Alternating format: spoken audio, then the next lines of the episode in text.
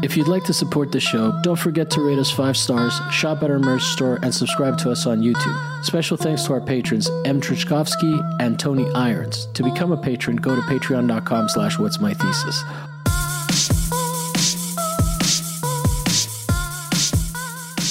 Revolutionary painter, Shepard Fairey. Mm-hmm. To me, when I see those murals that he did now, they become almost the mapping point of gentrification. Yeah. The political iconography is now usurped and is now part of the aesthetics of this hipster, mm-hmm. you know, who likes to be cool and political in a was he- neoliberalist way.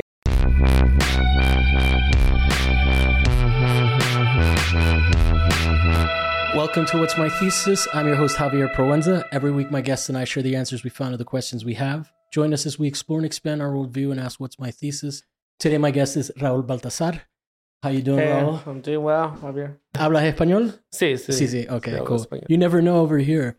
It's an interesting thing because in Miami, like everybody's Cuban, and it's a lot of first generation Cubans over there. So it's not. um there's not a lot of people that don't speak Spanish that are that are that are Cuban in Miami, just because the parents moved it here, and then all of my generation, at least Gen X, going into like early millennials, Mm-hmm. all of those kids were like first generation. They all spoke Spanish at the house. So like when I came over here, it was really different. Like over there, it's part of being the club. You know, like Mhm. if you don't speak Spanish, you're kind of an outsider. Yeah. Whereas over Yeah. here, la gente hablan a lot of English. Exactly. We speak a lot of English, uh, but um, I it just takes a while to get back into the flow of things, and it's so interesting. Like also how many different types of Spanish there are.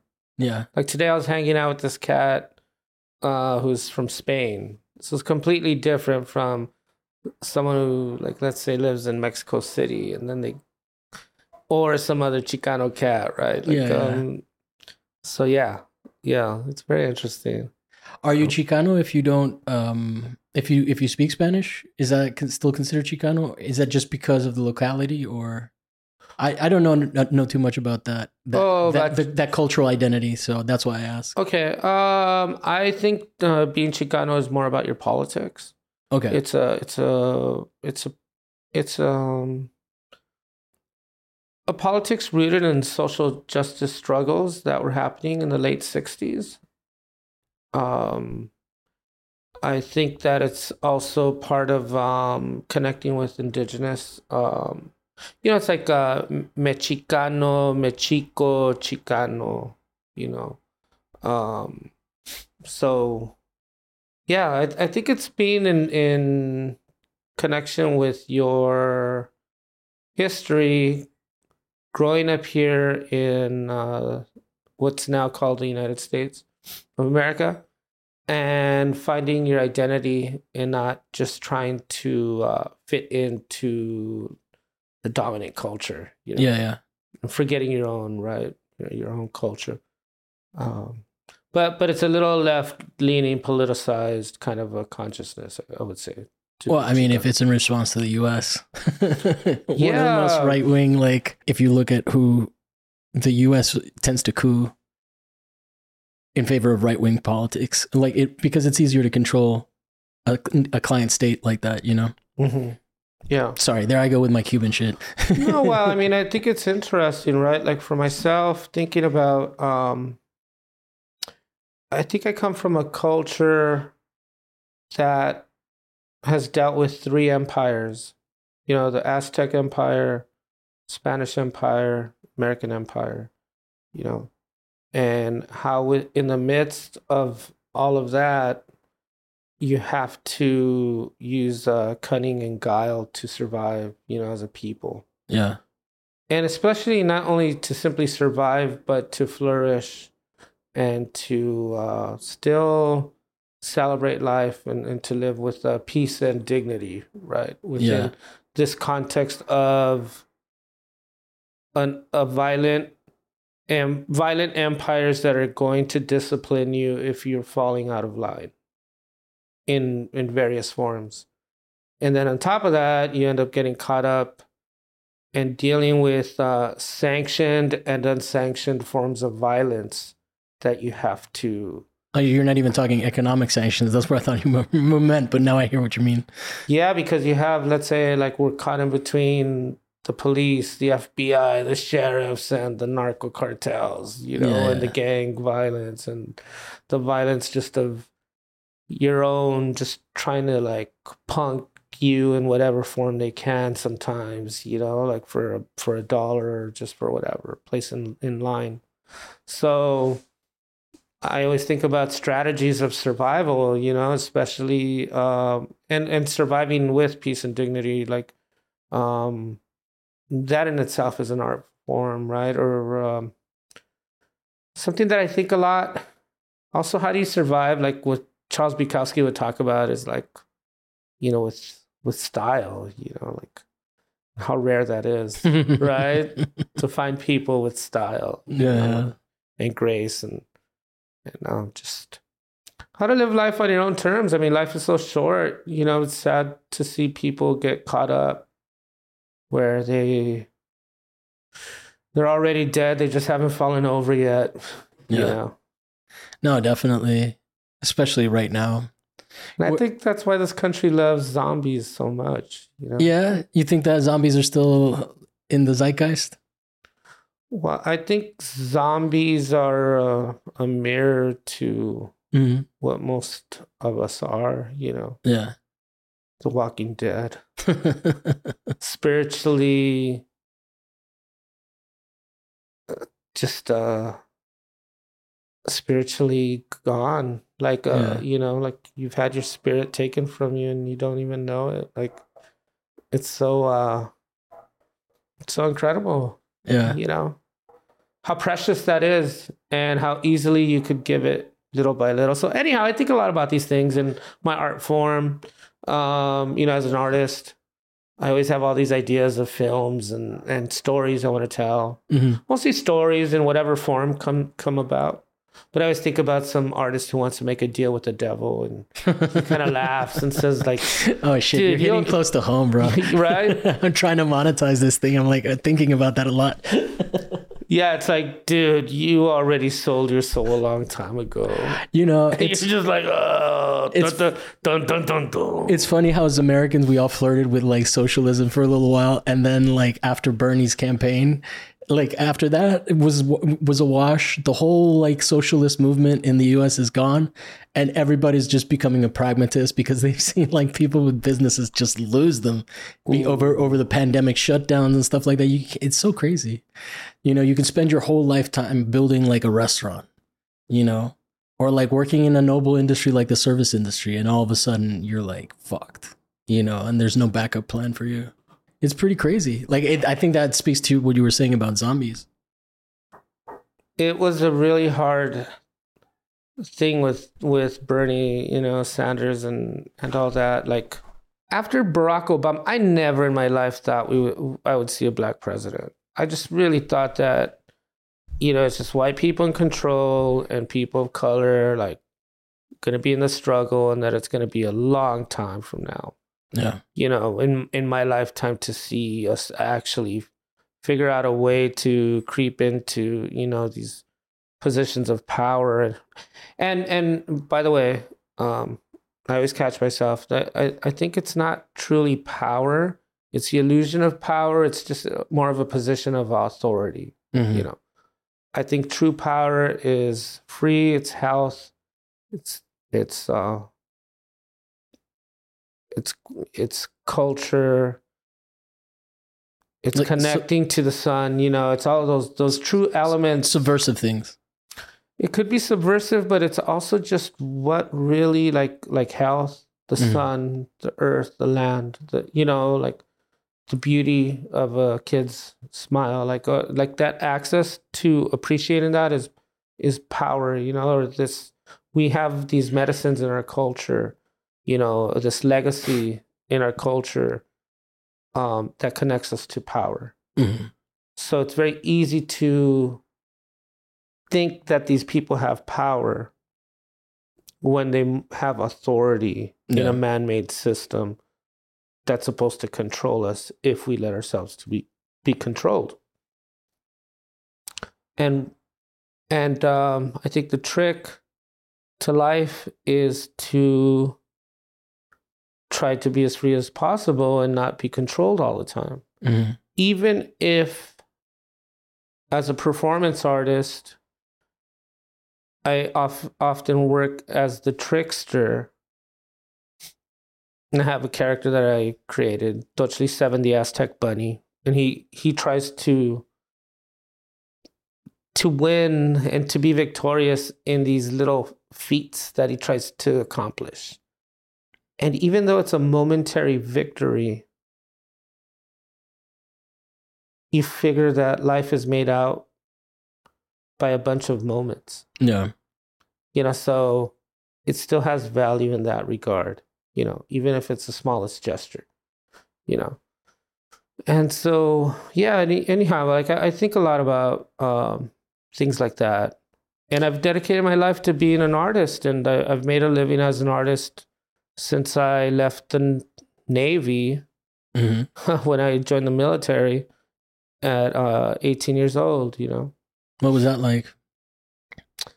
Well, it was duplicitous. It was very interesting because I, uh, you know, as an artist, I wanted to live an interesting life with adventures, and I uh, had a lot of critique towards the military industrial complex, towards the United States imperialism, and at the same time, I I just thought like. Uh, I can't be taken seriously unless I've actually seen or been a part of it somehow, like to really critique something.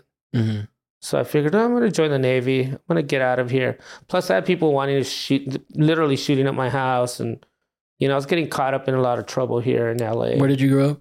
What- here in LA. But like what part? Any particular area? Uh, El Sereno. El Sereno. Yeah.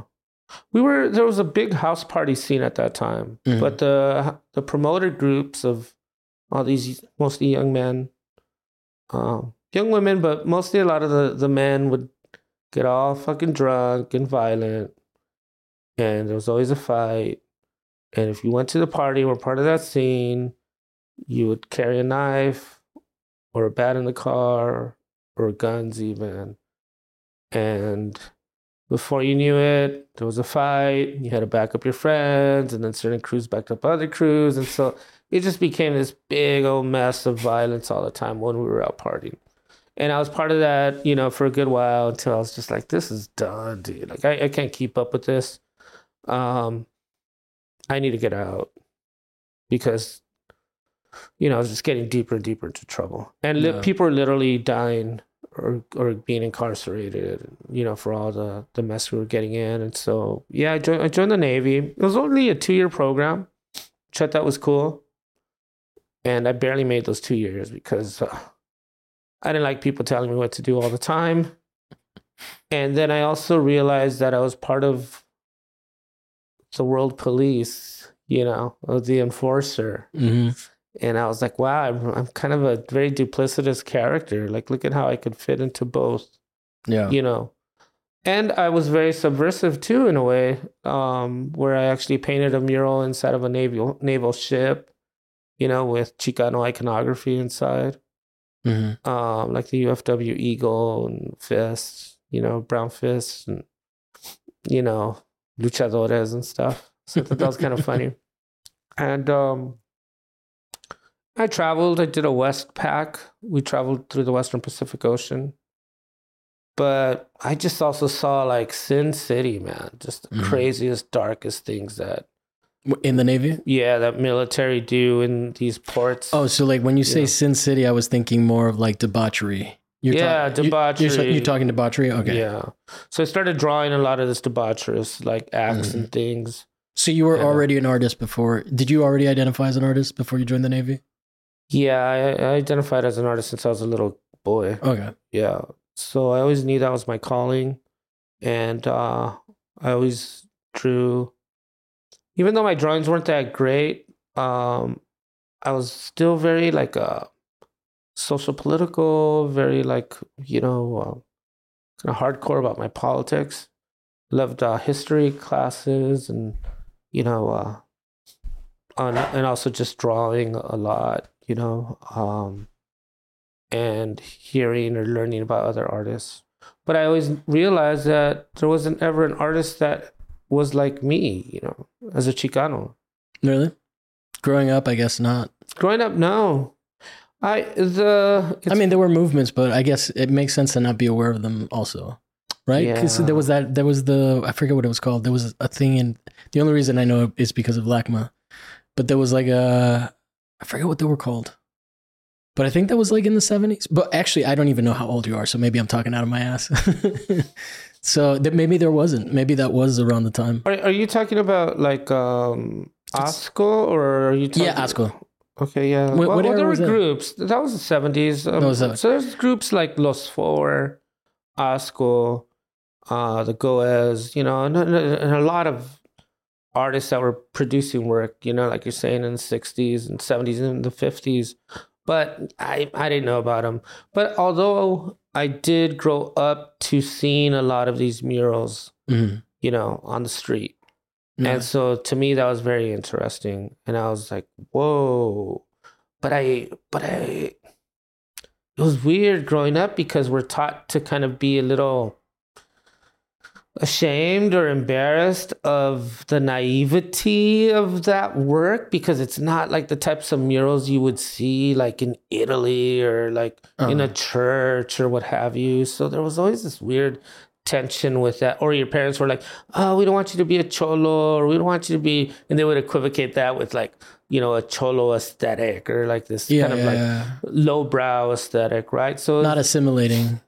not assimilating exactly and not not Call- following calling the attention- rules. calling attention to your differentness in a way that makes uh, your immigrant parents uncomfortable maybe Yeah, because um my parents' generation got hit hard with being uh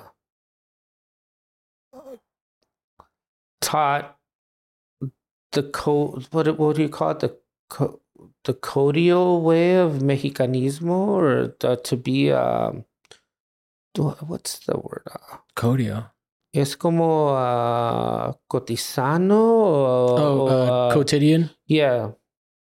Yeah.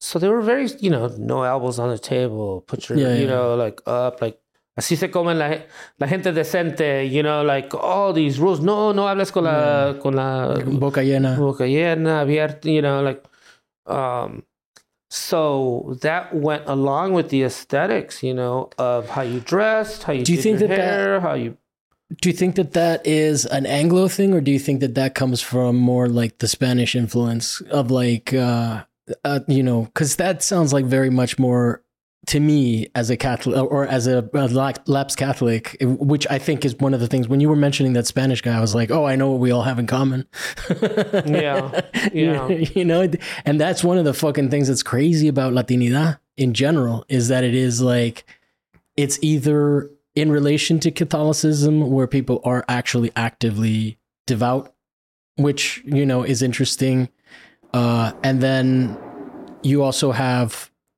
like people that are coming out of that and are reacting the same way you, or at the same way that like in rejecting it right? Like so i don't know. I, I think that like when you think of i mean how many country is that the same with protestantism? Like are all white people in white countries protestant? Is that how it works? No i don't think so right? Well, i'm I guess, yeah, I guess you know, like uh, like I said, it was a very Spanish Spanish thing, right? yeah yeah And, and to break you away from indigenous kind of uh, aesthetics or yeah ways of being, right? So if you knew those rules of civility, yeah of civilizing people then yeah you of- were you were a part of Mexican society, right? yeah and and it was interesting how even the poorest which was what my family came from because there was like eight you know family of eight kids living in a one room you know little which is pretty apartment. catholic in itself too. Yeah. Eight kids you know. My my for my generation my parents had four. You know my grandfather was 13 one of 13 wow. Yeah see? Yeah. Wow.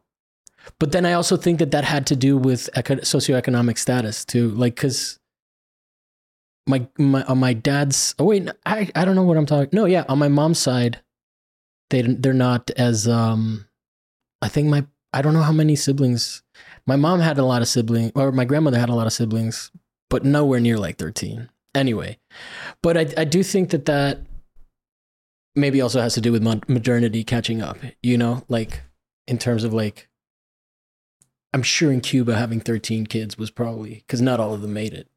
Mm-hmm. You know what I mean? Yeah. Yeah.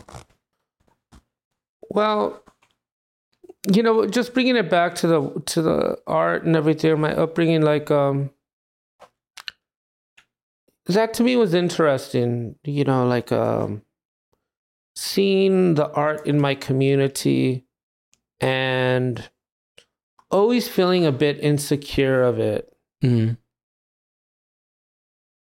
In comparison because to it, like it what? was like you would see the the I t- and the irony is today fed this amazing curator from Spain went through my paintings looking for some work in a- an exhibition and he's like I like you know I, I the first one I showed him was a picture a painting of Tweety Bird as a Mexican revolutionary Mhm. And I and I named the painting my the first mural, the first mural I ever re- remember seeing as I would walk up to school every day. Mhm. And it was like confronting this Tweety bird that's my size, that's a little Mexican revolutionary with his guns. And this curator from Spain is like, I want this for the show, you know. like, Yeah. he got it. And I Yeah. was like, whoa, like this is supposed to be the empire, you know, like coming down and and um but it's so ironic because it's like now you're you're kind of taking it back to Spain, you know, and and it's the cyclical, this colonial kind of Yeah. uh, returning the gaze, you know, and and it, it's beautiful that way, you know. It's so interesting. It is. It definitely is. How that the um, how do you feel that you see art now from Mexican culture? Because I it, it, it it's it's interesting what you're saying because I've definitely heard. I mean, you know, I always bring up the futurists, but they're a really interesting case study, right? And they were frustrated with old Italian art, right? Like all this like Western thing, all these things that maybe, you know, like to me, it's they're basically comic books, right? Like they're the old fashioned comic book, like you know Christian paintings in like uh, Renaissance period, right? Like uh, that that harkens back to like classical style of painting, right? Um, I don't know if that's what you mean by murals, but that's what I think of like wall, fa- what I would consider fancy wall paintings, but they felt like ashamed of those too, right? Like it's funny the idea of like feeling like your artwork is inadequate, and I think that that might also have to do with like modernity. How do you feel like you you relate to um Mexican like the same kind of Mexican mural art now as opposed to then? Like has your a perspective because it doesn't sound like you're ashamed. You're talking about it like you you felt it was weird. Okay, well, let, let me regress, Yeah. regress a little bit. So, okay, like I'm saying, the, the, you have your street art, your Chicano murals, right? That are politicized, that are reclaiming, right, their Mm. their selves, their aesthetic, saying this is this is us. And then you have the gang graffiti also out on the street, and then you have the Catholic art because I went to a all boy, uh, I went to a Catholic grammar school. Mm-hmm. Um, so you see that type of work, and then of course you see um, Picasso and Dali and some kind of like art books here Mhm. and there, and then maybe like some references in your history book of art or a life magazine here and there, right? You start seeing a little bit of modernity and, and that type of art. So you're often taught the right the, the difference between lowbrow and highbrow is what is permitted, what is not permitted. Mm. So the lowbrow stuff that was kind of like the graffiti or the Chicano murals was looked at as lowbrow, right?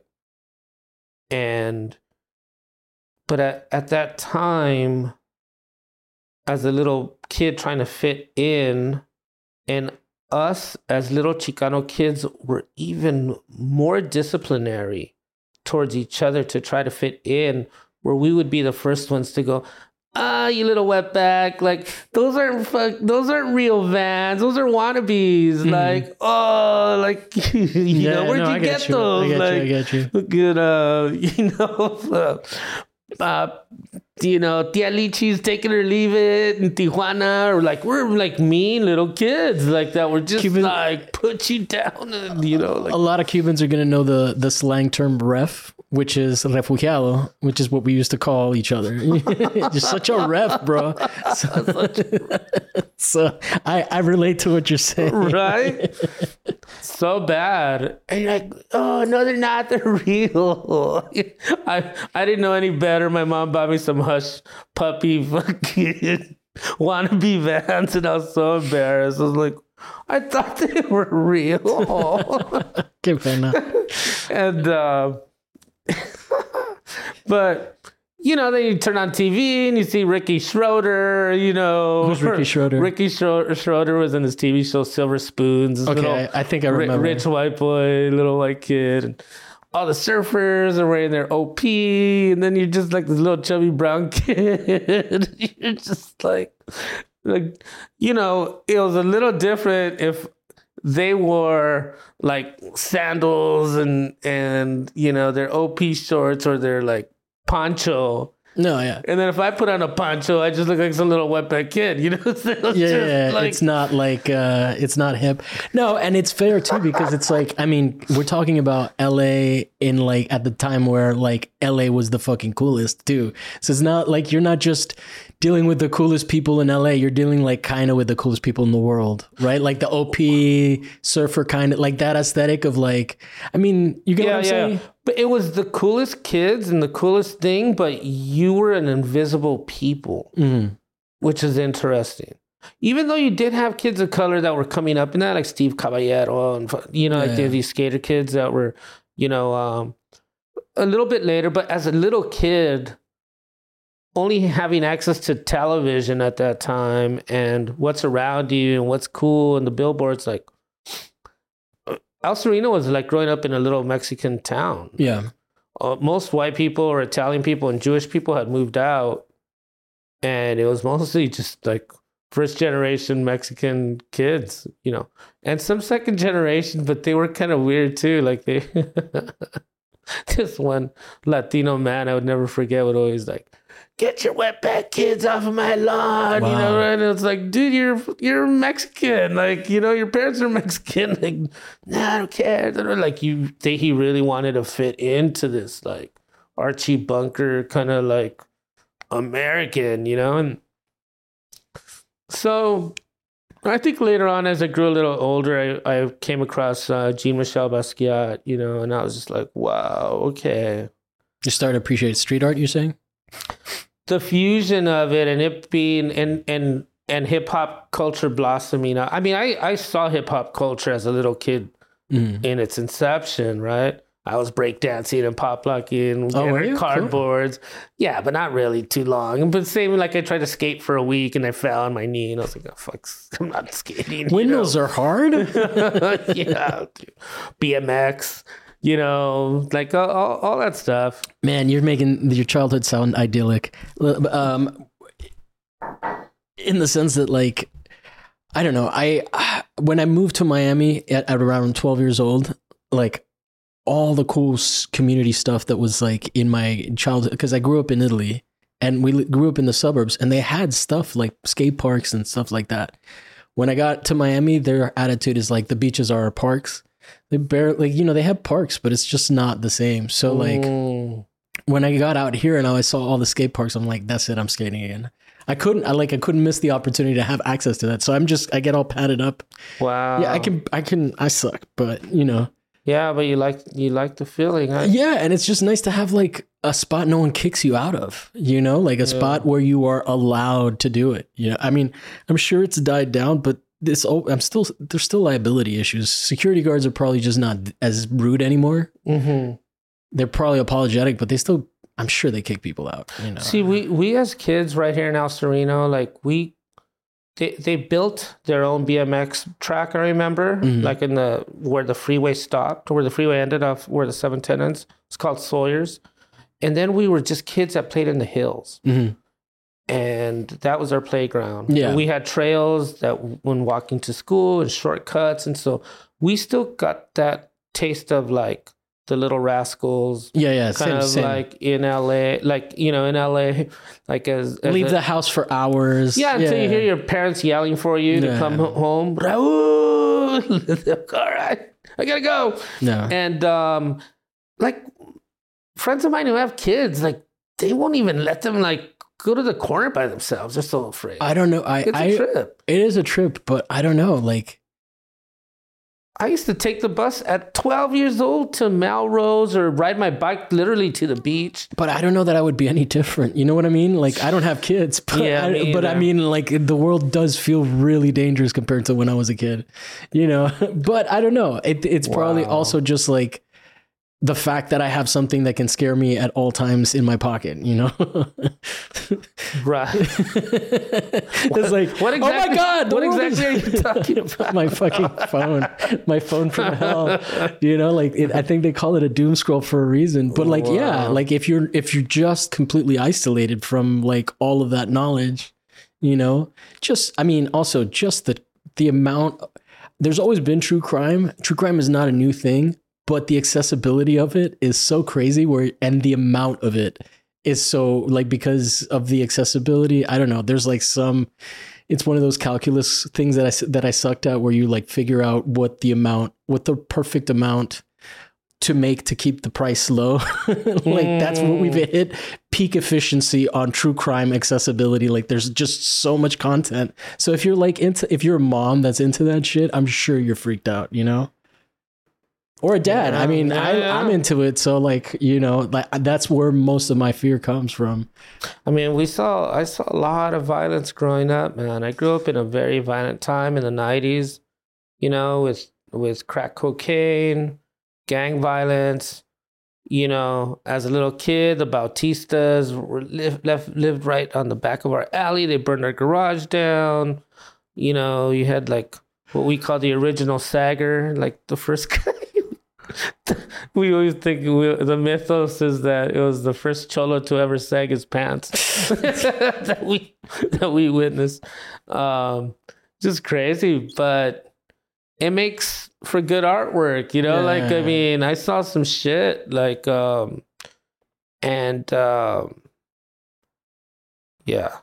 I mean, eh, maybe that's just like a past generation, like you say, you know. It's No, maybe it is. Maybe it's just as dangerous as it was. Now that you say that, you know, and then, but I think it also has to do with neighborhoods. I think the main. it's not as dangerous as it was. no, you don't think so? Pound. Anywhere in the in the U.S. You think? Um, there's probably. I'm not going to places- talk. I'm, not, yeah, I'm yeah. just talking about L.A. Yeah, you yeah. know. No, no, no. Yeah, I'm I- not I- going to talk with- for other. No, no, no. spots. I, with that, I'm definitely uh, in 100 percent agreement. There's no place that I've been to in LA where I felt unsafe, including South Central. See, what's interesting now is that we've had such an arc where like kids dress like cholos for fashion. Uh huh. Where before, like you threw on some Cortez or some Dickies or a bandana, You were gonna and fight. you're waiting Yeah. for someone to call you out. So it was a like, What did what did You- Dickies represent? They just mean that you're about the life, or what? well, if you, It's not like just- the hats out here where it's like if you wear a a baseball hat that's like an A's, you you're repping one neighborhood. Well, I mean, yeah, you need to know the codes of the neighborhood you're in, Yeah. right? And what the disses are and all that. But I'm just saying, like, if you have that look and you're walking around, like, get ready for it. You're gonna, you're probably gonna find it. So you're saying it's not like a fashion choice. You can just, you, it's not cosplay, or if, Yeah, if, it's, right. if you wear it as cosplay, you will find out that you are very much dressed like a police officer in a crisis. right. No, and and um, yeah. So you know, I mean, that that also really made me think a lot about, like you say, the like the streets when they talk, when you see them on the walls. Oh, so you made me also think about. So, for example, um, if you look at murals that are out today, and the graffiti on top of them, especially the ones on the freeway, right Mm. on the 110. they literally covered the entire Frank Romero mural and just left the little two by two foot rectangle. Who's Frank Romero? I don't know who Frank that is. Romero was one of the original uh, Los Four, you know, like Chicano muralist. Okay. You know, he's like in his late 70s, you know, probably one of the Uh. most well known Chicano, you know, artists. First Chicanos to ever show at LACMA, you know. And um, at first I was like, wow, they haven't tagged on this mural. But then it was like ants to a snail. and they just one, and then boom, and and they just devoured this mural. And it's quite beautiful in a very dystopic way. Where Yeah. You're just like, wow, this is like, we are in something worse than a clockwork orange, you know? Or it's also, I mean, it's also kind of uh, kill your masters a, a little bit. It sounds like you know, like uh, uh, kill your idols. It, it, it, like reacting to, uh, to like, isn't that what the younger generation is supposed to do? if they were, to- but I don't even think they were ever their idols. It was more just like, Well, no, or maybe I mean I just meant it in the in the elegant sense. I just mean like Yeah. the, the younger generation hates the older generation, right? I guess, or they're just like, why is this But high art? Why is this given a budget? Why is this uh huh. uh, allowed and not our shit? And so they're just like that much more violent in in their attack towards that work and irreverent to say like we're just as valid. And even Mhm. more so because we're gonna do it without a budget, without permission. It's it's illegal. Hmm and we're gonna figure out how to get up on that wall and do this impossible performative feat. And you're gonna deal with it and you just have to sit back as a muralist you know the i, I mean i'm uh, as was one of the things i do is murals to just go like whoa like like all right like you got me like this is the culture we live in Who would you, You say is the it, so? It, I keep it. I'm interested that in in your focus on murals. Obviously, you you are a muralist, so that's probably why it com- comes up and why you think of it in those terms. But like, so like you're speaking murals specifically, street art murals that that that uh, that like, because I mean, one of the most famous Mexican artists I know is a muralist, right? It's uh, is uh, uh, Diego Rivera, right? Is is that like is there something to like maybe because of its street art or I don't know I, I don't understand why I associate murals with uh, Mexican art and now you're bringing it up. Is that a thing or is it just an absolute coincidence that you're talking about it and the only and the main Mexican artist that I know is is Diego? Do you think there's a cultural thing there? of course I was murals are fascinating in that way I was like- associating it with frescoes when you were saying murals, and you were comp- you were saying that our murals aren't as good. So who would you be comparing your murals? You were saying Picasso, right? Like Guernica and things like that. The high art versus the lowbrow. But there's been like high, highbrow. I, I would say Diego Rivera is considered a highbrow Mhm. Uh, muralist. Do you do you fuck with any of that at all, or like any? Oh like, yeah, that was definitely my early education. But let's say take take for example example Siqueiros. Mhm. So when Siqueiros did Tropico America in what was at that time like a little Mexico that they created in Olvera Street, right? For like tourists and stuff. The night before the opening, he comes in and he paints the crucified Indio. And it became a scandal Mhm. right? But he made sure to have it photographed, and then it became world renowned as a myth Mhm. until even later on it, it being uncovered, you know, by the Getty and making it a mural site, right? But that's where he be, used the mural as a subversive act as well, and of course, so did Diego Rivera when he painted in um, Karl Marx, right? Or was it a yeah Marx, right? Isn't it the which which airport is it? At it? the Rockefeller uh, building in New York. And Oh, really? But yeah. there's also there's also an airport that I've been to that has one of his pieces. I, I think maybe DC. Well, yeah, the- I mean, there's all kinds yeah, of all kinds of Diego Rivera murals, but I'm Well, saying I for, mean, for it- him to paint in. Karl Marx Yeah. in uh, no, they, they Rockefeller Plaza was was huge, and They're of all course, there's politics and socialists. stuff. yeah, yeah. But Siqueiros actually showed and taught like uh, artists like Jackson Pollock who later on became the most renowned modernist painter that the US used and the CIA backed for individualism and the branding of this modern democracy, right? Yeah. So it's Uh, interesting. Susan right? T- Sontag, uh, to all my fans out there, or to all the listeners, to all my Susan Sontag fans out there, not to my fans, um, is also part of that CIA thing. There's a book called uh, uh, Flinch or something about it. I haven't read it, but it's pretty Mm. interesting. That, but that is interesting that that's like become a. It's funny how like the CIA does things and then they slowly reveal it later, or it becomes known and accepted fact years later, and you know, like basically they put like what they do i think is that they put they release information in such a way that it's like 75 years after the fact After everyone so, died. so anybody that was old enough to be upset about it is dead and everybody that is is was young enough to still be alive doesn't remember that shit at all it's crazy but yeah like it is such a thing it's just such a wild thing because sontag is like taught so much in academia and no one ever fucking talks about that Wow. you know and it i think it's relevant i mean at least in in the like it doesn't necessarily invalidate her work and i'm actually still not even clear if she was used as a puppet or at like if she was aware that she was working with it you know because they do fucking shady shit but anyway Well, you, and and the mural is doing the same thing it did in the church, Yeah. right? To indoctrinate people into that way of thinking, yeah right? So, for example, to me, what's always interesting is our revolutionary painter, Shepard Fairey, Mhm. and white graph artist, right? And you know, obey was kind of make it, make it, make advertisings for Obey. yeah no that's when it obey went your thirst yeah yeah for you know Yeah, yeah, like um soda or what have you selling soda. So mountain dew. Um i think it was to- sprite was it sprite? Yeah. Okay. Obey your thirst bro. Yeah it's obey, I, I obey talk, do, thirst. do you remember the commercial with the guy that says Buffy? not really i don't. Okay, never mind. but to me when i see those murals that he did now be, they become almost the mapping point of gentrification. Yeah, and and the marking and and the and neoliberalist art.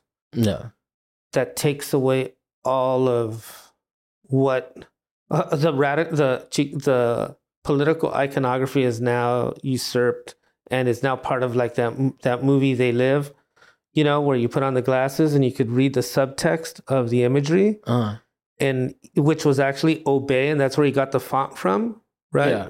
and then now the subtext to obey is actually like Well, now that once he did the thing for Obama, he's like part of the system now. So he he literally he he he subverted his own original message, right? Because like I remember when before like people were like like when people. I remember going through the period where people were like, "Yo, did you see that? Uh, Andre, who's this guy that's doing the Andre the Giant shit?" Right? Like, or or maybe maybe that was known and I just became aware of it like years later because I don't actually know when he was making this stuff. But probably 90s right 94 Yeah, so then- 92 yeah, so then around that time, that's when I heard about it, and I thought that that that it, at the time I was like, oh, it's interesting. It is sort of subversive. You've got this uh, dead icon who's a wrestler who's like known for being too big for like you know con- consumes insane amounts of wine, and and and uh, and like uh, uh, like we loved him yeah, we loved him, and he's and Yeah. and and having him just say like on these things, like it was a little punk, it was a little bit thing, it was a little tongue in cheek. To once you start making it a brand, I'm a, I'm a a hundred. It, he changes the context of it. It's almost like he should have just done something else. You know, like his brand should not have been Obey, and then it would have still had its context. Even though, I mean, I get what you're saying. It was always about gentrification and about um pushing people out, right? Like, because no, no, no, no. I, I didn't say in a way that it, it was always about gentrification. I was saying that where the mural is located becomes a mapping point of gentrification. So, in the fact that because it's like this, the aesthetics of this of this hipster, Mhm. you know, who likes to be cool and political, you know, in a was he- neoliberalist way. But was he in the '90s? Is that, are you saying he, that that the '90s was that, or do you think it was just a kid that didn't really necessarily? Now I- I, I think, think now I think he's definitely aware, and I think he's playing the game for sure. I agree with you on that. But do you think in the context of the '90s, he felt that? Did we even have the term hipsters? We've had hipsters since the 30s. So, so oh, yeah, I, hipsters I didn't been, really. yeah, like jazz hipsters and all that. You know, it's like we love our hipsters as much as we hate them, right? Hipsters are are the cool kids who are now like But were the hipsters? hanging out in leisure. Were the right? It hipsters gets- white? The white guys that hung out at the jazz? No, a lot of them were black. Okay, black okay, jazz. okay. Yeah, the early black jazz hipsters, right? Yeah. So it's a word that's kind of changed Hip- because I just think Hip, of white people. cat, like uh, yeah, right. you know, but but it's but it could be like black kids or brown kids that have the money Mhm. that have their, their education or the trust fund and get to hang out all day at the cafe or like at the rest at the restaurant or you know I don't But- know I don't know like uh, but I get what it's you're funny how we create this this I 100 like percent get a what you're. No, I get I get what you're saying, but I also think that there is. The, I, I get I get it. Uh, the the, it, hipster's not exclusive to white people, but I do tend to think about, and I think most people when they imagine a hipster, they're not thinking of a black guy for whatever racist reasons that we have that programming, right? Like you know, like I'm not saying that that's right, but it's like some little cute white sloppy girl but it's interesting. but so many, bed but so many artists are hipsters. So and I and and I and you kind of hit on something that I think about a lot, which is like, okay, granted, you probably didn't come from, and a lot, not every artist comes from, uh, wealth, right? Yeah. Like, but a lot of them them do. And there is some level of leisure activity. And I think that, like, you know, okay, because in school, I talk about this all the time they don't necessarily teach you the business of being an artist. And i think that has a little bit to do with tenure where it's like these people that are teaching you don't necessarily live in the real world. They're part of academia this sort of like ivory tower right? Uh, even as much effort as they're trying to do, to, to de-ivoryfy it. Mhm. but it is really interesting because I interview people and I interview artists, and like a lot of them are poor, but like, or, a lot of come, a lot of them come from poverty and are you know, and I do not. So I, it's a different perspective, but a lot of them do. And it is a little bit of a privileged position. So it is funny that like you described hipsters in sort of the way that in my head I think about artists, which is like they got a little bit of money. you know but then that also points to the fact that you're actually you mentioned that you're making a living off of it so i think that that mentality you know like can you maybe talk about your capitalist inclinations or like survival inclinations within the capitalist system of being an artist sure because yeah because i mean I, I do feel like you do have some i mean i almost assume that latinos have some are a little bit more left leaning unless they're like you know super catholic Mhm. they tend to be left leaning. Is that, that's a fair assessment? I mean, don't comment and be like, this is not scientifically. yeah yeah yeah But I think typically, like, most people are either reacting to Catholicism that are Latino or em- embracing it. You know, like reacting it in the same way that Satanists wouldn't exist if there was no Catholicism. Okay, well, I would say this: left or right, is, you Mm. know, and that binary is interesting. But I'm more interested in those nuances Mm-hmm. where you're like, you know, um, like I said, in let's say Shepard Fairey, for example, thinking he's the most left artist there is, Yeah, yeah, I get what but you're saying. But in reality, it's the aesthetics of the left, mm-hmm. but it's I think you not know- acting as it's politics. It's not Yeah, acting yeah, out yeah. the It's politics. neoliberal, which is what we, I think you nailed it. I think I think I definitely understood that. So that art form of neoliberalism, which came about in the early '90s, right? That that I'm aware of, like with um, the beautiful losers kind of group. Well, yeah, or like with advertising, you had Benetton, right? All of a sudden, it's these all these people of color that are models too, and it was only the white kids anymore. It was like black kids too, Do you remember the one you with know, the de- with the, the still no black kid? Latinos. Did you see the one with the black kid that had the devil horns? That was a scandal yeah. back in the in the eighties because I was still living abroad. But yeah, Wow. yeah, they they they also played with that shit, and it was kind of it was it was racy. yeah, right. So I, I think to me that was interesting in the fact that um living in the United States, we were still not included necessarily as Mhm. Latinos in it. It was still very like black and white. Yeah. Paul Francisco era of comedy. Well, that went right Pa- over. Pa- Pablo Pablo Francisco the, or and and there's just a bunch of really great comedians that would talk about their auditions and how every time they Oh. auditioned they had to play like they were like had to button up the top shirt and leave the shirt you know which was the way that which The- was the, the chica cholo? the cholo look at the time yeah Wow. Yeah. Oh, that's a whole other conversation. It's so Yeah. interesting, right? Because you, uh, they also provided the aesthetics for like the suicide, the suicidals, you know, which was a punk cholo fusion, yeah yeah. you know, in that style, and and um, so anyhow, like I think also, you know, you have to think about post modernity and the access to so much information and the for us to be able to uh, recontextualize and and cannibalize um, tropes and aesthetics and histories of art and and Oh my God, yeah. reformat them you know like using the example of Shepard Fairey and then um you know using stuff from They Live Andre the Giant or the Misfits all things that we know and we're comfortable and they're supposed to be subcultures Mhm. and now they're they're re contextualized, relayered, re-aestheticized, and then now it's supposed to be like a like a lefty cheeseburger, you know, chili burger, you Mm. know, thing. no i get what you're saying And and but at the same time, it's just but then isn't it's it just bad. It- it- it's because it's pop and it's now being co-opted in so many ways by so many people that it's like Is there a way of doing like that without getting sauce. co-opted? Like if you if you, let's say you become a famous popular let's say you reach his his same scale is there a way to do that without becoming part of that neoliberal system? And that's a, a that's an interesting question in terms of like I think well, it's a class. Yeah, it's a class question, right? Like once you reach a certain level of class, no, I don't, I well, okay. Let, let's look at let's you can get your bag. Muhammad and- Ali. okay. he has mythical status. Look at Mike Tyson. Like, Do you have examples of artists that have that kind of status that you feel hold up?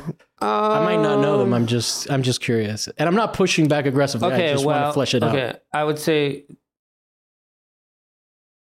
like Jean Michel Basquiat, the way he lived his life, hmm but what they they ended up selling his work to now be like fashion and all this stuff, right?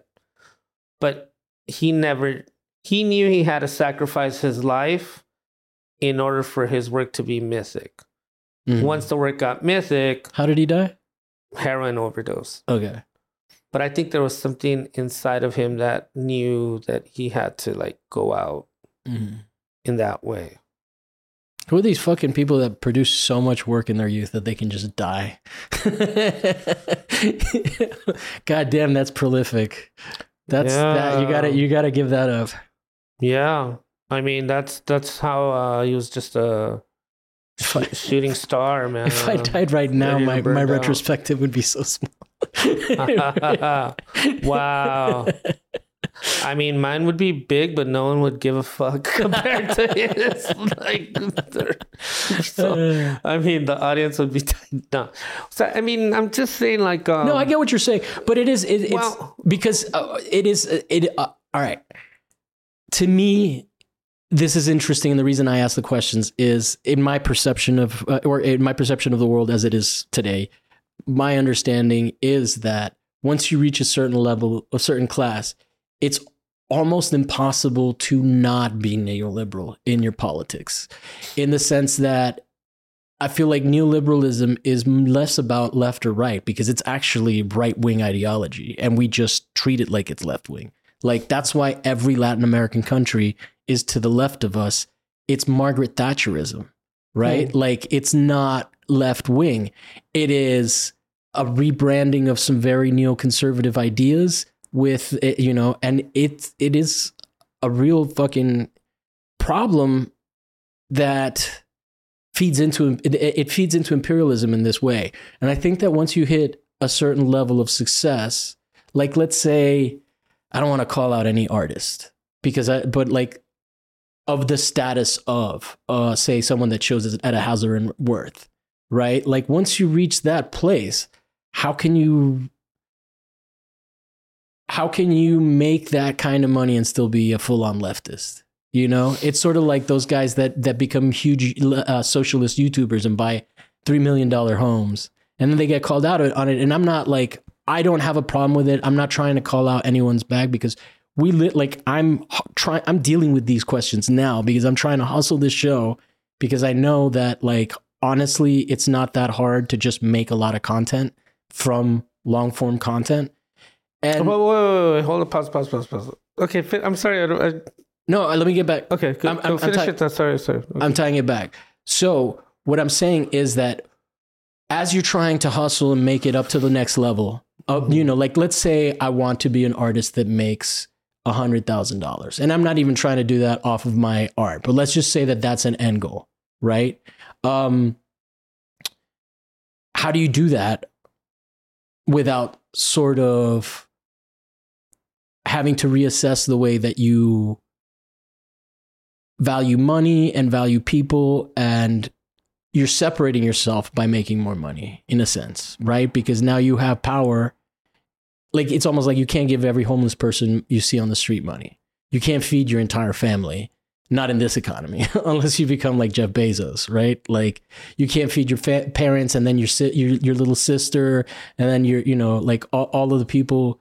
So what I'm what I guess what I'm asking is like because you are someone that actually makes a living uh you know with your artwork uh how do you how do you navigate that I, and i think survival plays into it right but how do you navigate without like playing within a game that is counter to your ethics like capitalism right Okay, wait, wait, wait. Okay, you said, you said a lot, a lot, a lot. Let me try to. First of all, I never said I was against capitalism. no no i'm not saying i'm not saying Okay. that you that you are i'm saying in terms of like having those values having like we're talking about how do you not become a neoliberal I, how do you not become Shepard Fairey? Because I would say Shepard Fairey is in that hundred thousand dollar camp. Oh, he's a millionaire. I mean, I mean, and up, right? Like, yeah, yeah. like I mean, look, look, look, look. Let me. Um,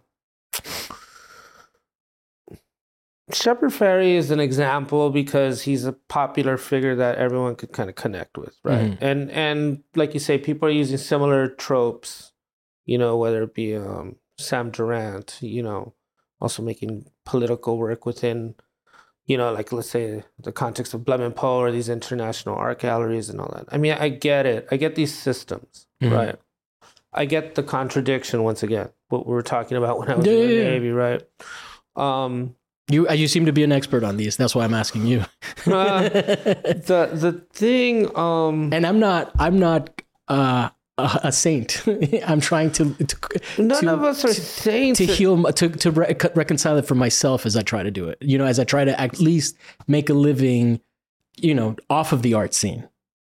the, the thing is, is that you cannot have a strong community without an economic base. We we Mm. need an economic base. You know, we need to flourish as a community, right? I would like to be able to sell these paintings that I make for what they're worth to me because I put a lot of labor and time into them as, you know, not only physically to create it, but my entire practice to get to the point to produce, you know, this works. And I would love for there to be a market so that the works could even create more wealth for, you know, future generations, you know? Um so we are using these different systems, right? And trying to like get ours with them, you Mhm. know.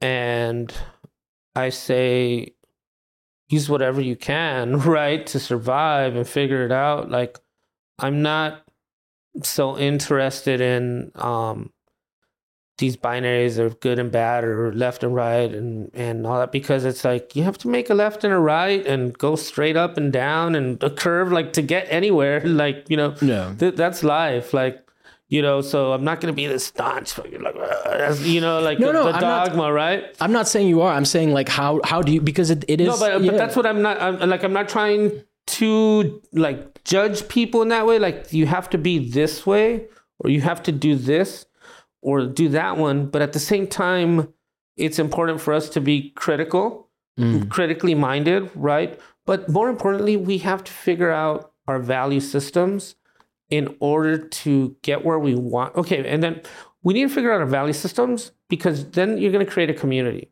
Mm. Because community people like to hang out with people that share the same values. And then when you share the same values, you need to figure out where you want to get to. What is that strategy to get there? Mm. and that I think is going to help to build stronger communities. It's okay to make. I I have made over a hundred thousand dollars a year sometimes, and other times I haven't. Mhm. You know, and when you think about it, today that's not that much money, No, it's shit. right? You're still struggling with it if you make a hundred thousand a year. Yeah, it's fucking what's nothing. That, what's that like? A, what? It's less than what? Ten thousand. Um, I don't know. I mean, Yeah. I believe me, dude. I, I've, I've, uh, eh, como dicen que a veces que el pato nada y el veces que ni agua bebe. Yeah, yeah, no. You yeah, know? yeah, yeah. Peaks and valleys, and and like, I live that life, and sometimes I'm I'm, you know, dropping coin and buying the drinks, and sometimes I'm I'm counting quarters, you know, literally, and Yeah. like, you know.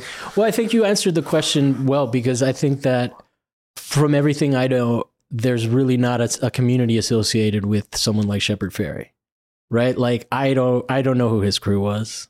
I saw his work at uh, at the um, at the Geffen thing, the the street art uh, show that they did, Mhm. which was pretty interesting. I enjoyed the show, but I don't. I I just kind of felt like his stuff was just by there by itself.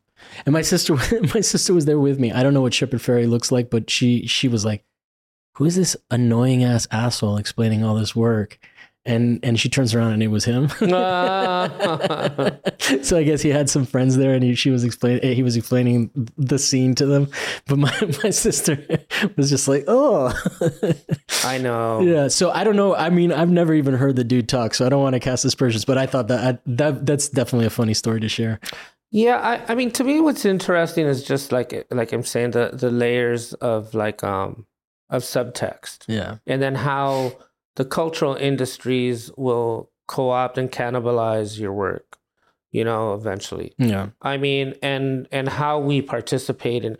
I mean, I've gotten dirty myself. You know, like I've done stuff that I don't even want. That I don't really remember right now. that's okay. Because we're not we're my not. my mind will, will just like eject it and throw it into the trash can bin in my brain so that I could survive. But I'm sure people that are watching this are gonna remember like the dirty shit that I've done that I'm not the proudest of. Yeah. But at the same time, like, you know, we're all trying to make a living and sometimes people dangle the carrot and you just jump no, yeah. But sometimes it's you need nice to eat. to have the cachet to say no yeah, or the education to say no or the support to be able to say no you know the the clarity to say no right but when you're in a desperate situation you're very it's very easy to say yes to something yeah, because you're desperate. You're not Yeah. thinking straight and it's hard. And when you're living life as an artist, not producing capital the way you should, a capitalist system is going to discipline you. yeah, yeah. And those bills are going to come with a fine. And your lights might get turned off. And you're to be tripping and figuring out, you know, it's so, you know, I, I have more empathy Mhm. now um the more i study history i'm more interested in wow that's why they did that rather Yeah. than oh they're the evil ones for Yeah. doing that it's more Yeah. like no you know What's funny you talked about freedom earlier, and it is there's so that is such a nebulous word too. You know, it can mean so many different things, right? Like to so many different people, even depending on where you are in this country. freedom means different things, right? And some people will be like, "You can't say that," and some people will be like, "Like, no, censorship is bad," and and that can even flip from left being a left to a right thing, right? Like when we were growing up, the left was pro, uh, anti censorship. Well, I, I, I, you make me think right away of John Trudell, who would say, "Everybody wants freedom, nobody wants responsibility." Yeah. And it's like, wow, Yeah, okay, yeah. I get it. You know, like, yeah, it, like, you know, it's like uh, Kanye West now, right? Yeah. Ye. like Excuse me. His name is Ye. Oh, Ye. Sorry. you look at Ye and you just think, wow, I'm just, this is a, a train wreck happening Yeah. in front of my eyes. Like, and I can't turn away. Because to me, that guy is so lonely. That guy, all I, all I, sad. it's, you know, he's got nobody. He just has nobody, and then people just come in, and then like they act like they're they're cool with him, and then they're they're the new people that he's he, like you know because they're co-signing him. It's crazy. I like I've I've never seen someone that I that I felt is so lonely. And you could be a billionaire, but you can't buy the love Yeah. of your wife or your kids. You can be super fucking talented, You and you can't like, like- you can't it, it it won't. You're still alone. Yeah. You can't like walk out and just like kick it, be chill. Like, you know, um, that's what I'm saying. Like, you have to, it, it's, It's so sad it's so tragic, right? it's so sad What you for think that. you want? it it like it's so sad for that guy because nobody is going to take him seriously anymore um and it's almost like people won't even let him like he like he did a interview with um what you call it with the guy that got fired from CNN uh Chris Cuomo Mm. and I'm like I'm like god damn yeah you've fallen you have fallen bro And, and you- why? Why do you think he fall? He Yeah. fell because we all put him up on a pedestal yeah, to yeah, fall. yeah yeah Because and they're- he got away with this so many times man he got he got he fucked with so much shit like he said and i just i think that he also just never learned you know So, so real quick before we go off into this, this horrible left, the right turn, um, well he's an artist that's just fucking it's a little relevant but go ahead what's interesting is like now I, I just turned fifty, you know, so thinking on my life, like, damn, like, I've this is how I've made my living. It's been very slow and steady. Mhm. but it's still coming at a rise, right? So in that way, I just thought like, wow, it it's really happened at a pace that I I can endure and I can enjoy. Still very hungry, Mhm. you know, but it's pushed me to where I still have that eye of the tiger, you know, and willing to work hard to get it. Because I still don't feel like I've arrived and could just be Mhm. like dealing with what Ye deals with, you Mhm. know. But so many younger artists like are now dealing with a market that's there for them and waiting, no you know, for the young, fresh, like new, you know, Latinx art, you know, to come out.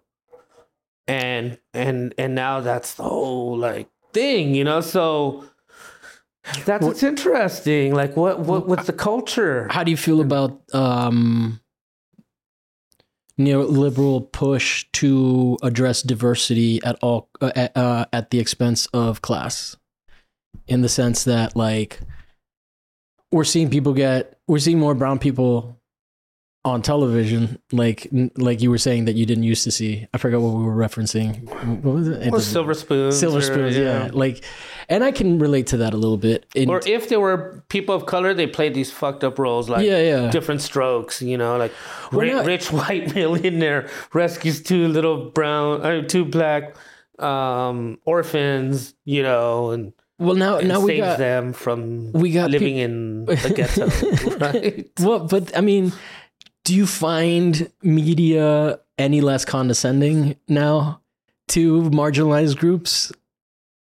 Uh, let's see. I'm sure we can find some good, good stuff. No, we don't have to find it good, but but I mean, it doesn't. It doesn't seem. It seems like it doesn't seem like the correction is a- any less neoliberal you know, to, to to keep that theme going in terms of like we're still going to rape and pillage countries outside, but we want people to feel included in the citizens in being citizens, right? Of this like sort of uh um you know, like I don't want to say crypto fascist, but like we do have like a pretty intense partnership between corporations and our government that is like very intense and pretty unconstitutional and it's crazy to me how people are like just cheering it on because they're getting to see like you know black little mermaid. Like people are fighting that fight and they're not like oh my god you guys don't see what's happening? Wait until the homophobe takes charge of this whole machine of censorship that you are more than happy to help you know? You just reminded me right now how this exhibition for the 50th anniversary of and it just like child labor. Oh, Yeah. uh, what? Yeah. What? Yeah. Uh, what? Yeah, no it's like that Part of our culture. Wow. Like, you know, like, you know, yeah yeah yeah but there's child labor. it's crazy it's it's, it's, you know, like, fast fashion we don't even think of it Like, you know, like, like, you know, yeah, but, you know, yeah yeah that's what it is to live in. it's it's it's In- definitely confusing In, in the midst of neoliberalism, right? Yeah. Like, It's manic. It's fucking. Uh, it's manic depressive, dude. It's bipolar, and definitely. well, it can and it can't be. Like, it shouldn't be because we come with a legacy. So, for example, you just reminded me, this might be a good thing and a way to, to think about before we end. Is there's a Tongva story that's over, like, Are you Tongva? no, Okay. but before time immemorial, like, I mean, it's it's a thousand, pound thousand year old story. Mm. about a coyote story. And the coyote's looking around the village and he says, Hey, what's up? Like, what's happening to everybody? Everybody is starving. And the grandma goes, Oh, coyote, it's the giant. He's starving everybody. Oh, where's the giant? I'm going to kill him. Oh, coyote, come on. No, seriously, give me a bat. I'm gonna kill him. Oh, give me a machine gun. I'll kill him. And she's like, oh, coyote, coyote. He goes, what? He goes, you're already in him. And I just thought to myself, like, yeah. these people already, like, you could put neoliberalism, you could put whatever the giant is. Yeah. Yeah. Yeah. It's like, chill out, dude. We're all in it already. We're all having to survive in it. Instead of just judging each other and stuff, like, figure out your relationship with it and and and learn from other people's mistakes and successes and like move on you know like and and and appreciate the journey for what it is and and we're so blessed to just like have what we do have you know and um and and do it for the seven generations or more to come and in respect to the seven generations that came before us you know because we are very lucky to have that connection to our culture and our spirit and believe me like the predator the giant wants that because it's Mm. the most valuable thing that Yeah. truly is power you know Yeah. and it's coming for it and you get to give it away or not or sell it you know Yeah. as a person No, I mean it is it is definitely an inescapable reality. The that neoliberal reality. But I do I I do agree with you that there is a way maybe that it's always going to corrupt you to some degree, but there's a way to not enable it at the expense of others, which is what kind of what you were alluding to, or what I felt like you were alluding to. I don't want to accuse, make accusations about what you were saying about Shepard Fairey, but I do think that, like, yeah, I think there's, it's also valid to just be like, yeah, yeah, that that kind of that that just went south, you know, specifically.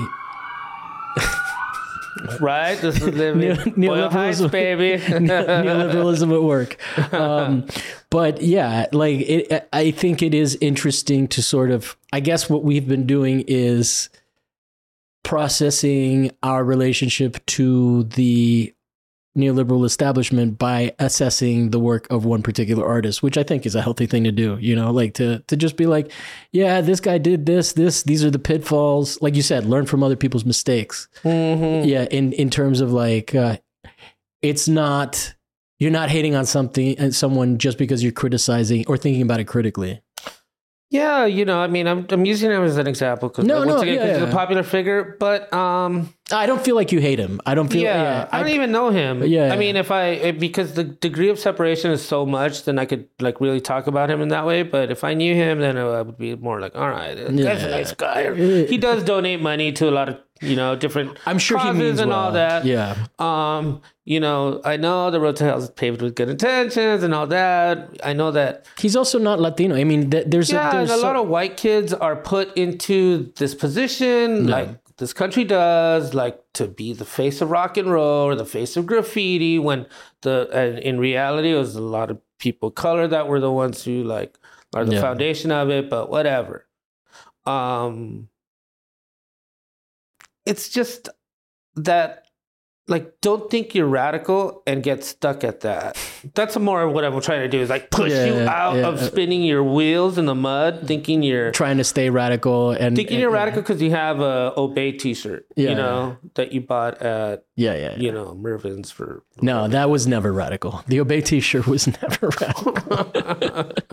but cool, man. Well, I really appreciate the conversation. It's definitely been very interesting. I like that I didn't even have to lead the way because I knew that like uh, Latino talks are always like this. like this is the shit that th- when white people aren't around, and especially if it's someone that speaks Spanish, this is what we talk about. it ah, comes up, right right? I think we talked about this shit the first night we met. yeah yeah exactly It's just what's interesting. It's like it's it- you know it's like two white people talking about who their favorite Democrat is, or no, it's actually it's more about it's more like listening to two Democrats talk about who their least favorite Republican is because we're talking about the problems with being an American that understands like the fucking that has a toe outside of it, right? Like I don't I don't have yeah we didn't even get to talk about okay this is the whole thing the Yeah. gaze is so often from the east to the to west. the west Yeah, when we're coming at it from the south to the north and the north to the east, you know, Yeah, like yeah. making our way out in, in that gaze. we're part of the global South. Mm, I think, right? I mean, I don't think it's the southern hemisphere. It start the global south doesn't start at the southern hemisphere. Maybe we're not. Anyway, but it is it is definitely uh, a crazy thing.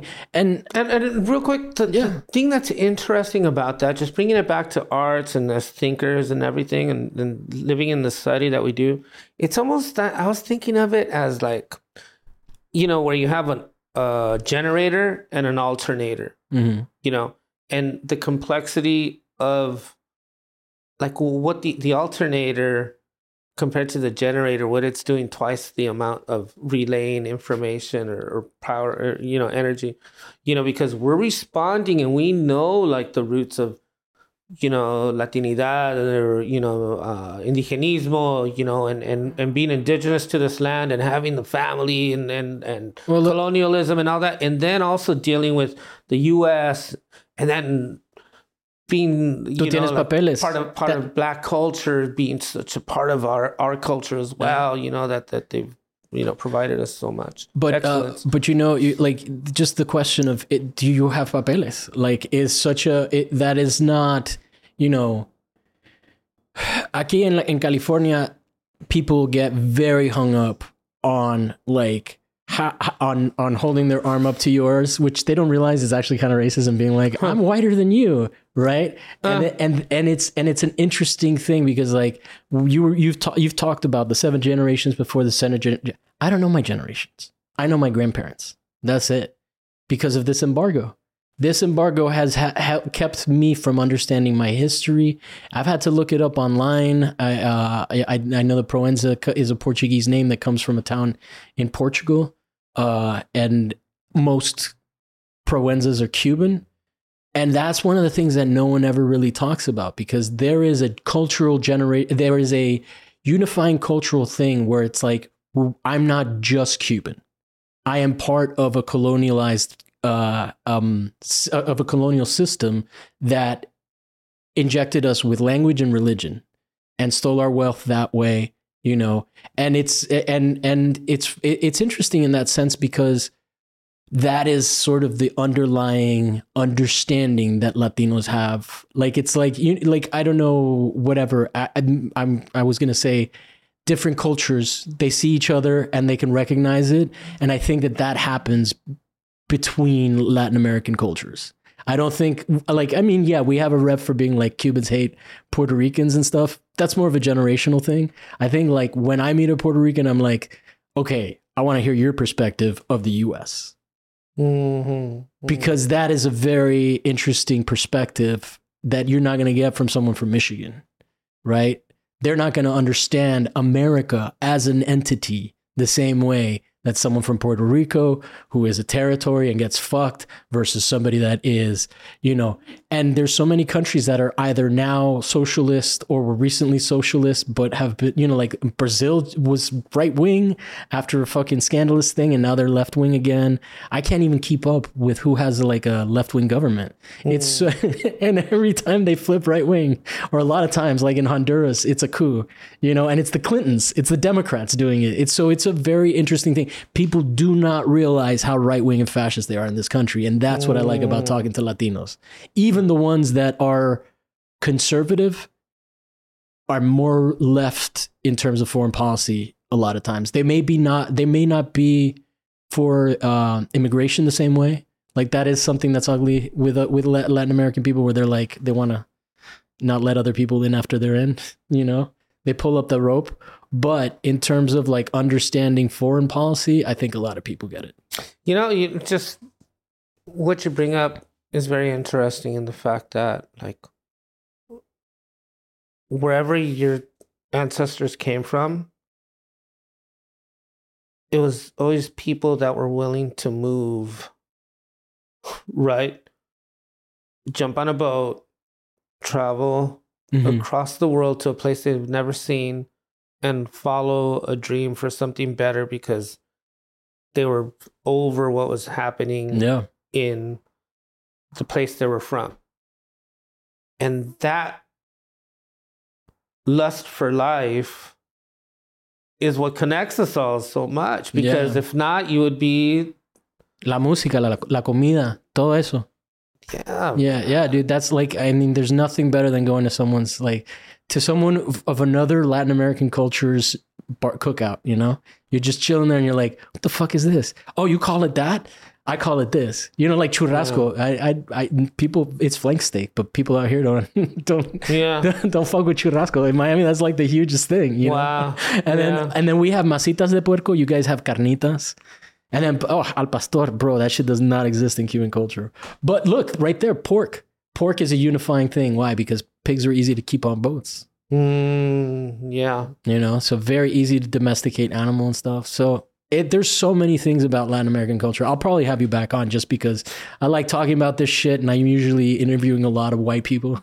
Uh, I mean, ah. not not like did uh, it, it, not in a pejorative sense, but like people that I can't talk to the, to them about this, and I just usually end up telling them that the empire is bad without without fully convincing them. but man, it's been a pleasure. Uh, anything that I can plug for you? I I don't know when it's going to come out. It might come out after, but we'll leave the plug in so people know that you're hustling. Yeah, no, just uh, I mean, you could check out my work on Instagram. I, I have a website, uh, Mr. Raúl Baltazar. Uh, At Mr. Raúl Baltazar on Instagram and your website? Uh, Raúl Baltazar. Raúl Baltazar. And uh, yeah, I'm always, you know, I, I don't know. Different Sh- exhibitions are coming up. We'll we'll see uh, what happens. And uh, do you have? Are you represented by anyone in particular, or are you just uh, hopping around? No, no, I've never been represented by anyone. That's in, pretty in good that you're, that you're making it making you it know, work, man. Yeah, I mean, I'm I'm gonna start teaching at Otis a mural painting class. Mm-hmm. You know, one class and I teach with HOLA, Heart of Los Angeles, to youth in MacArthur Park area. We talked a little bit about yeah. that. There's a lot of really cool programs out here in LA that don't exist in other places yeah. to like give arts access to people. It's good to teach, and um, you know, slowly, like I said, I'm I'm I'm um, gonna be getting into some good exhibitions to be announced later. Um, and yeah, we'll see what happens with the art market. Yeah, you know. Yeah, maybe that'll be the follow up one. It'll be like, Cool, yeah, man. did he make it or not? Did he become Shepard Fairey? Did he become a capitalist pig? All right, now man. carnita or not? He- now he makes carnitas. All right, man. It's been a pleasure, and thank you guys for checking out the show. Uh, we'll be back next week with another artist and another interesting topic that may or may not be related to art. It always kind of is, though. I mean, that's the trick, right? Thanks, guys.